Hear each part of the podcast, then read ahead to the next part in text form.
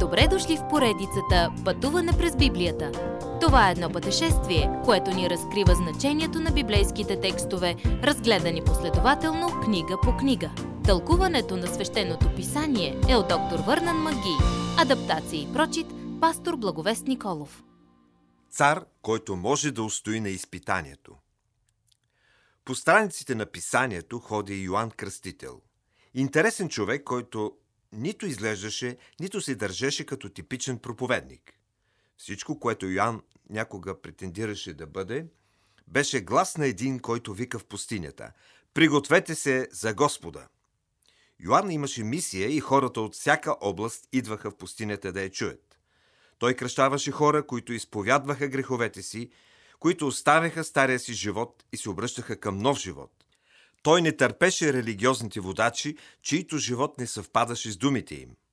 Указанията му Ако дърво не носи плод, отсечете корена му. Един ден от тълпите при река Йордан, където Йоанн проповядваше, дойде сам Исус. Когато Исус помоли Йоанн да го кръсти, Йоанн възрази.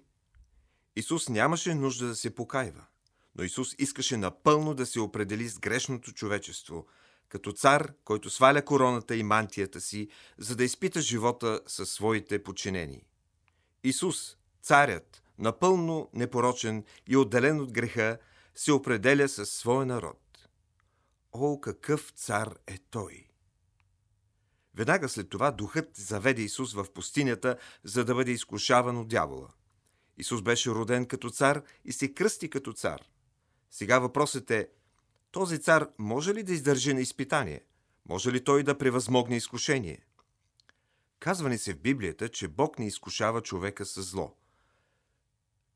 Яков, 1 глава, 13 стих. Вместо това той изпитва нашата вяра. Тук в пустинята Исус издържа изпитание, което доказва, че той има всичко нужно, за да бъде наш Спасител. Той трябваше да докаже, че не може да бъде смачкан. Имаме ограничение в това, което можем да носим. Но когато натискът се увеличи, той никога не се предаде. Дяволът изкуши Исус по три начина. Първо, Исус беше изкушен физически. След като пости 40 дни и 40 нощи, дяволът го изкуши да превърне камъните в хляб, но Исус не се поддаде. Второто изкушение беше духовно – Сатана искаше Исус да бъде религиозен водач чрез чудо, вместо да отиде на кръста. Но кръстът беше Божият план и Божията воля. Третото изкушение беше психологическо. Сатана обеща да даде на Исус царствата на света и славата им. При едно условие, ако Исус му се поклони. За трети път Исус се пребори с изкушението да се греши, като цитира Писанието. Господ отговаряше на Сатана всеки път с Божието Слово.